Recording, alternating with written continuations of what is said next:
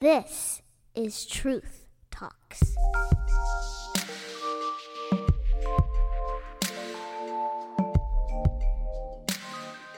Thank you for tuning in to the Truth Talks podcast. I'm your host, Buddy Boone. Welcome back. We're gonna get right into it. I got Matt with me. How you doing? um, GPMs, man, they're rolling. Oh yeah, and, and your your scriptures per minute are, are too. so we were we left off last time in James chapter four, and uh, the entire uh, uh, conversation is actually about marriage, but it's uh yeah. Matt loves to be prickly, and he should. As a pastor, he should be prickly. I don't love to be prickly, man. That's not. Don't say that. Okay.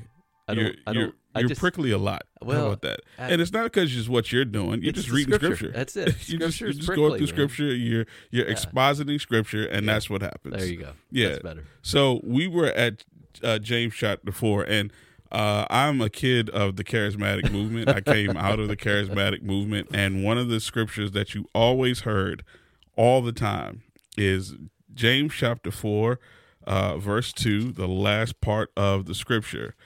Uh, you do not have because you do not ask. Now, 100% of the time, that has been given to me out of context Of course. because I've heard the scripture and I'm like, you have not because you ask not. Oh, well, God, I want this and I'm supposed to get it. But the funniest part about Rub the whole lamp. Rub yeah, the lamp. yeah, it's, it's the genie. Rub the lamp. Yeah. So uh, you you look at verse one of chapter four. What causes quarrels and what causes fights among you has nothing to do with asking. and I'm like, did I just read that? Did he? what? Okay. So let's get back to it. You desire, uh, you desire and do not have, so you murder. You cov- covet and cannot obtain, so you fight and quarrel. Uh, in the the the the lens and looking into, I- I'd say the the the the issue of marriage. Uh, yes, there are a lot of there's a lot of that. There's a lot of quarrels, a lot of fights. Yeah. I mean, even you see uh, the ideal, or not the ideal, but like uh, you see two types of older couples. Yeah. You see one that fight all the time about every single thing, and then you see the other couple that are like you know really nice and always holding hands and walking and stuff like that. Um, Can can I can I say something? oh yeah, go ahead, go ahead. Listen. Listen. Fight the flesh, and you won't fight with your wife. Yeah, Stop fighting the flesh, and you'll be fighting with your wife all the time. it's gonna be a fight either way. Exactly. Pick the fight. Yeah, that's good. That's good. No. God has picked the fight for you.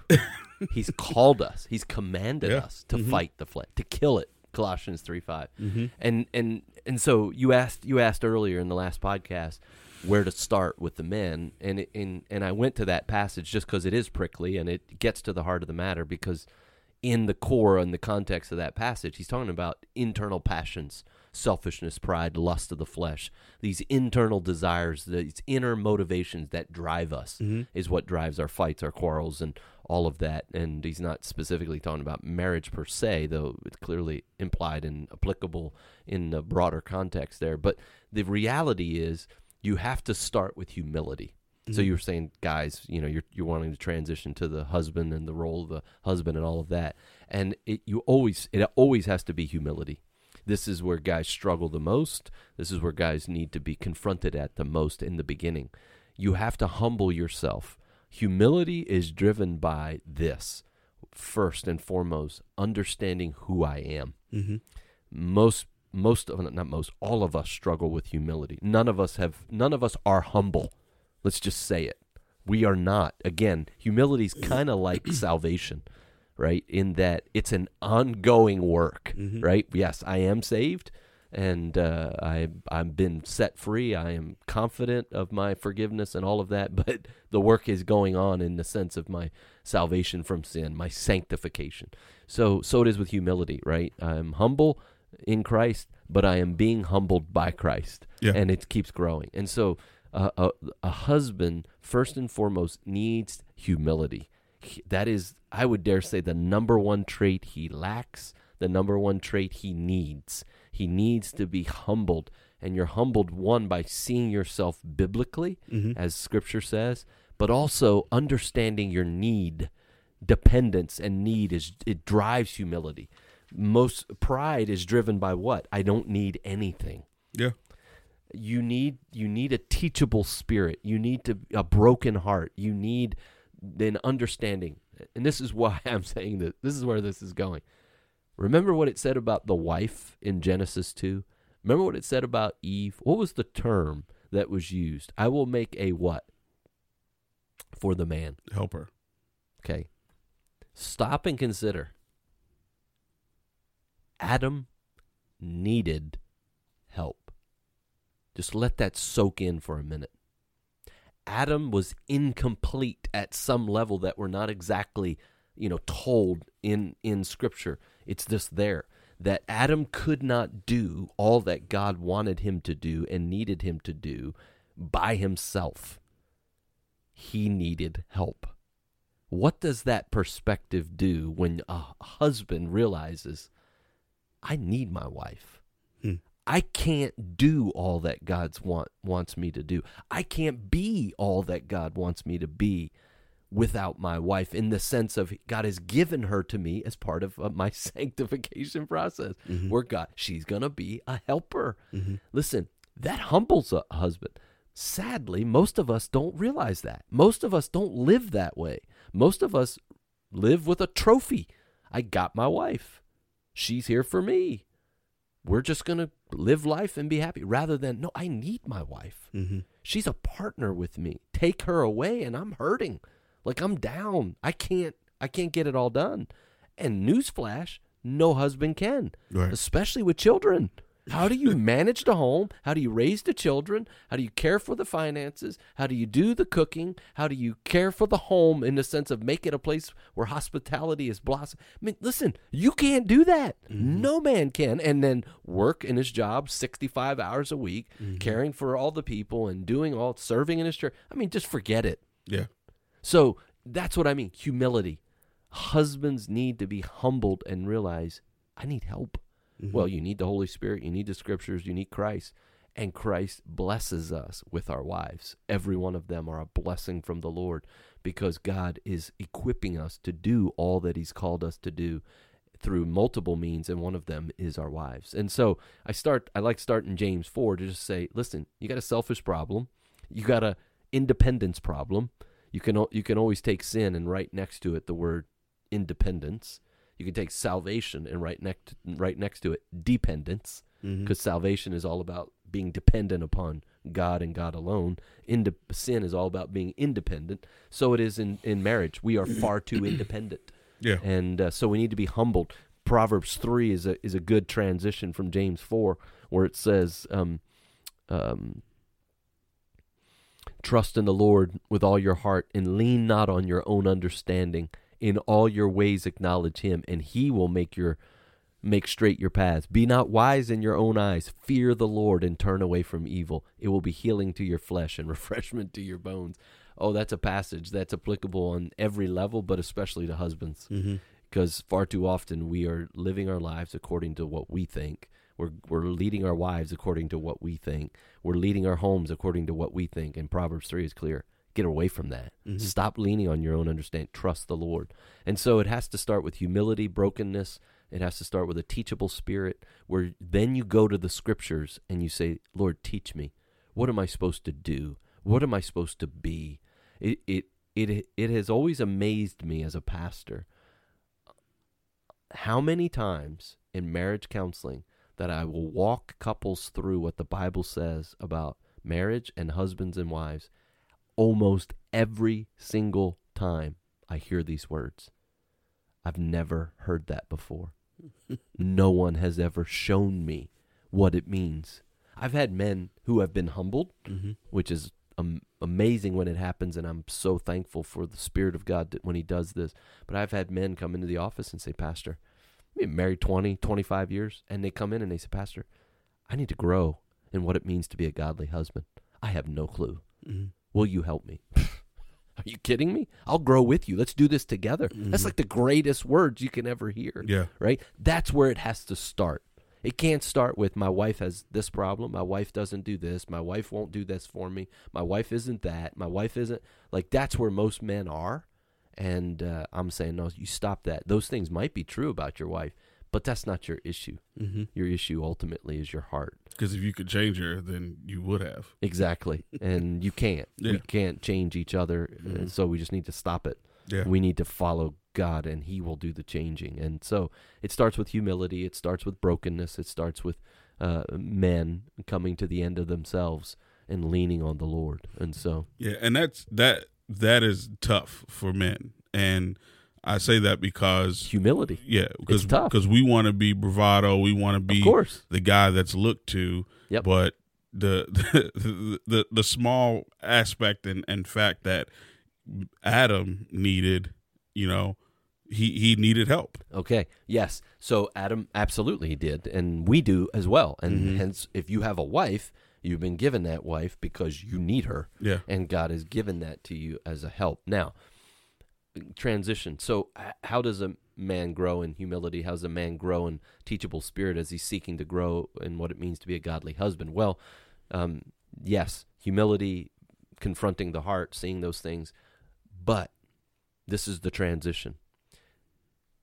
Key Christ. Mm-hmm. He is the illustration of humility. Yeah. He is the definition of humility. He is the he is all that the husband needs, desires and wants. Ephesians 5 is clear, 525. Husbands love your wife as Christ loved the church and gave himself up for her. The husband is to be the picture. He's to be the uh, footprints, if you will, of Christ. Mm-hmm. He is to be uh, Christ to that home. He is not Christ. He is an ambassador of Christ. He represents Christ, as we all do as Christians.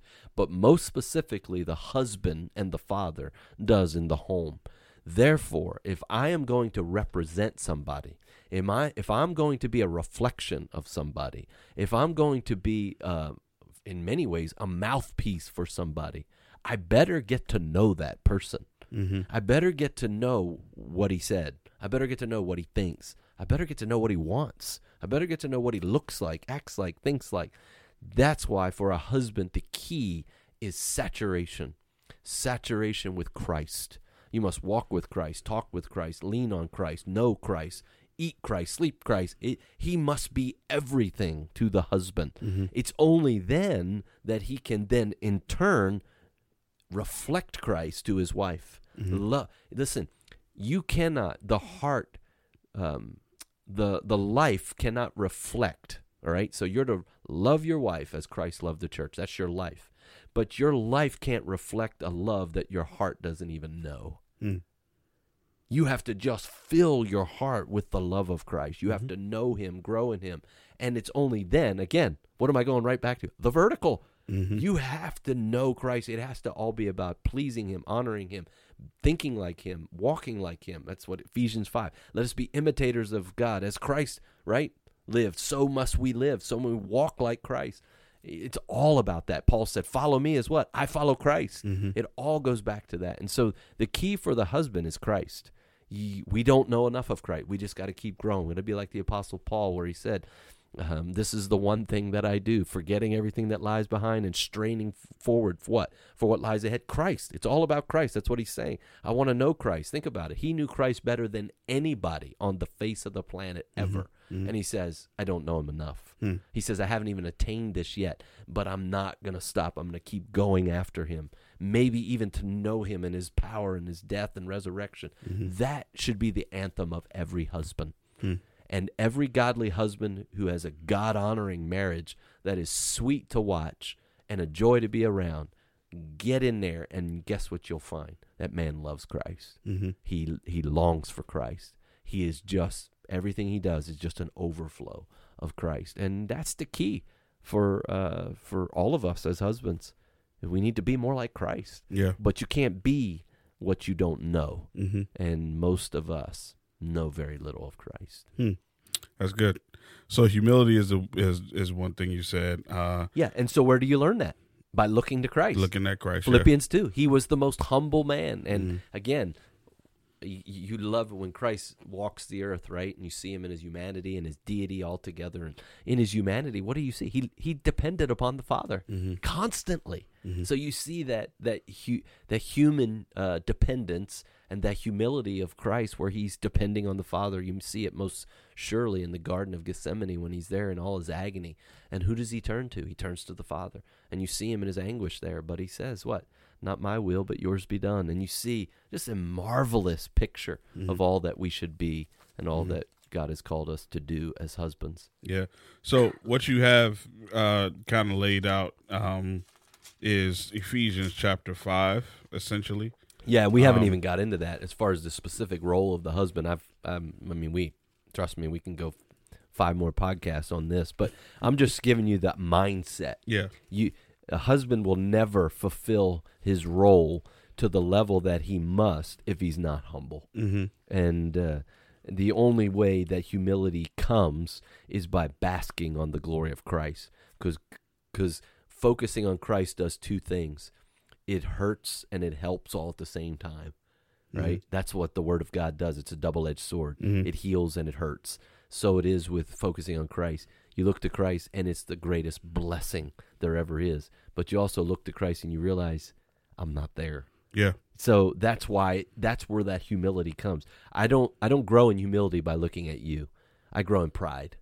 Just mm-hmm. like you do looking at me. You'll grow in pride. Mm-hmm. M- But ultimately we grow in humility as we're looking to Christ and then fighting our sin. And so that has to be the starting point, but that's not that's not the ending point. Ultimately then when you get back to Ephesians 5, mm-hmm. um, love your wives as Christ loved the church and gave him, himself up for her, that he might sanctify her, having cleansed her by the washing of water with the word, so that he might present the church to himself in splendor, without spot or wrinkle or any such thing, that she might be holy without blemish. In the same way, husbands should love their wives as their own bodies. He who loves his wife loves himself, for no one ever hated his own flesh, but nourishes and cherishes it, just as Christ does the church, because we are members of his body. Therefore, a man shall leave his father and mother, hold fast to his wife. He's quoting out of Genesis 2 here, again, showing the timeless truth that he's reiterating here. The two shall become one flesh. This mystery is profound, and I'm saying that it refers to Christ and the church. However, let each one of you love his wife as himself, and let the wife see that she respects her husband. Huge passage. Now, again, looking at this passage, you just by way of verse count, who gets the most? Yeah, we do. The husband. The husband right? gets way He's more, got the yeah. greater. He's got the greater uh, role. He's Yeah. got the greater job by way of of impossibility, Mm-hmm. by way of uh, responsibility, by way of difficulty. It's, I mean, again, the, the, not saying that submission is easy. It's not. Mm-hmm. Not at all. I mean, we all we all submit at multiple levels, and we're all called to do that. But the wife's role to submit to her husband is never easy for multiple uh, reasons. However, that pales in comparison to being charged to uh, be like Christ in this sense. And uh, it's an impossibility that no man can meet apart from the Holy Spirit's power through the Word's work. And so it's imperative. Now, with the few minutes that we have left, let me give you an overview here. And then we can come back and unpack this at a different time or another time. You're the host. You you you run with it. Okay. But here you go. In this passage, it's so helpful. Paul gives us very clear descriptors of how a husband should love his wife. Let me give you, in a concise way, of what Paul is saying. This is the role of the husband in one short, little, terse sentence. You can write this down in about, I don't know, eight words. This is how this is. I've worked on this so long with so such um, pain to get this as clear as as I can get it, and so many other guys have have done the same, and and we all end up in the same place. This is the calling of a husband. It's really simple Mm-hmm. Really hard, but really simple in the sense of it's not complex. He is to lead, that's number one. How? In love, Mm-hmm. what does that look like? So that it's not your definition of love, my definition of love, because that's the problem with love. Right. It's to lead in love like Christ. Mm-hmm. That's it. That's the mission, the mandate, and the motivation of the husband right there. Lead you're the leader. Mm-hmm. You're the one that's why the verse count. Like it even points to that. Like you're the one with the responsibility. You're the one with the charge. You're to lead Mm-hmm. in love Massive question. What does that mean? What does that look like? Like Christ. Mm-hmm. That's it. That's about as clear, concise, and yet profound when Yeah. you start to think about that of all that that is. That's a lot. Um, and I say that because of the fact that I mean, even the leading part, you know, Oh, what yeah. that looks like. Yeah. Um, the the leading part is like, okay, uh, how? Yeah. you know, absolutely. and then the how of, of of course is in love. Like yes. how? Like what does love look like? Yeah. And then, like Christ, I mean, you've you know given us a little bit when it talks about uh, in verse twenty five, as, as Christ loved the church and gave Himself up. Yeah. I mean, that's there.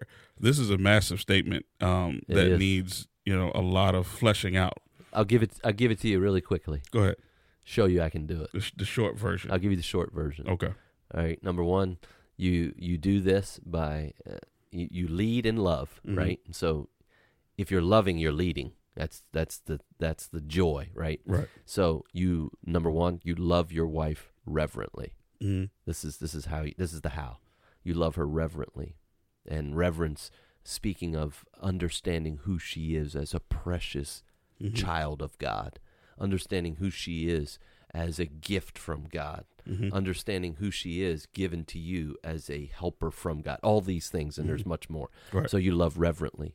You also love then, as the text says so clear. This is all right here in the text, right? Mm-hmm. Because Christ loved the church what reverently. Mm-hmm. That means serious, sober, solemn. He took his love for the church serious. Right. But he also loves the church what? How? Sacrificially. Mhm. Notice it says, gave himself up. Mhm. You have to love your wife sacrificially. That's massive, right? Mm-hmm. Um, you have to. Uh, um, here's here's another one. You have to love your your wife. Um, there's a number of ways to say this, but you have to love your wife aggressively, Hmm. or better yet, proactively. Think about it. This is a massive one for husbands.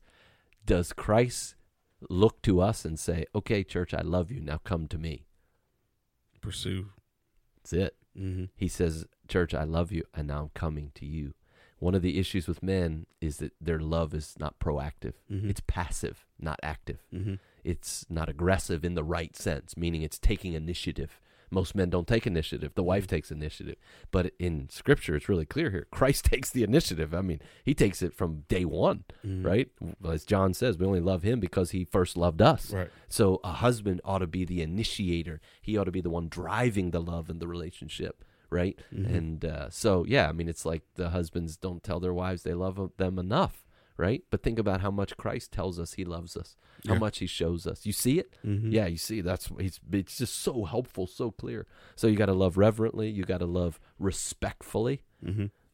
You got to love graciously. You got to love sacrificially. You got to love proactively. Mm-hmm. Here's here's one that comes up in the text. You got to love uniquely. This is a special love. What we what we said a couple podcasts ago, the love between a husband and wife is like no other love. Again, the love between Christ and his church, it's unique. There is no earthly uh, illustration of this love between Christ and it. There's nothing like it can't it's incomparable. You said uh, we were offline. You said there's no other relationship where you become one flesh. There is none. yeah. Yeah. So spiritually, it's between Christ and his church. Mm-hmm. Humanly, earthly, horizontally, there is no relationship that compares to a husband and a wife. It's the only relationship on the face of the planet where you become one flesh, Mm-hmm. right? And again, why? Because it points to the gospel, it Yeah. points to the spiritual union. So it's a unique love. You should love your wife like nobody's business, Mhm. meaning what you have for your wife, there should be no comparison. Mm-hmm. Here's the kicker not even with your children. Hmm. Your love, and, and this gets even harder for a wife, but it's so true scripturally. The love that a wife has for her husband can't even be compared to the love she has for her children. That's a different love. That's more of a nurturing love. Mhm. But the love between a husband and wife should be so unique, so special. That's why he says in Genesis, and he quotes it here a husband, and by implication, a wife as well, will leave father and mother and cling to one another. It's different than even the parent child relationship. Because because listen, you're not doing that. You're not. I'm not leaving anybody to go love my, my mom and dad. Yeah. I'm leaving my mom and dad to go love this person. Why? Mhm. It's a different type of love. It's Mhm. unique. Yeah. And the list keeps going, but there's a few for you. Yeah. this is a good conversation. Uh, we're going to end here, um, and we're going to end obviously with uh, the gospel of Jesus Christ, uh, God being holy and and wonderful uh, towards us sinners by sending His Son Jesus to die on the cross for our sins. Uh, we have a choice. Thank you all for tuning into the Truth Talks podcast. See you next time. Take care. Delighting in the Word, that we might walk in the truth. A ministry of Bellcroft Bible Church.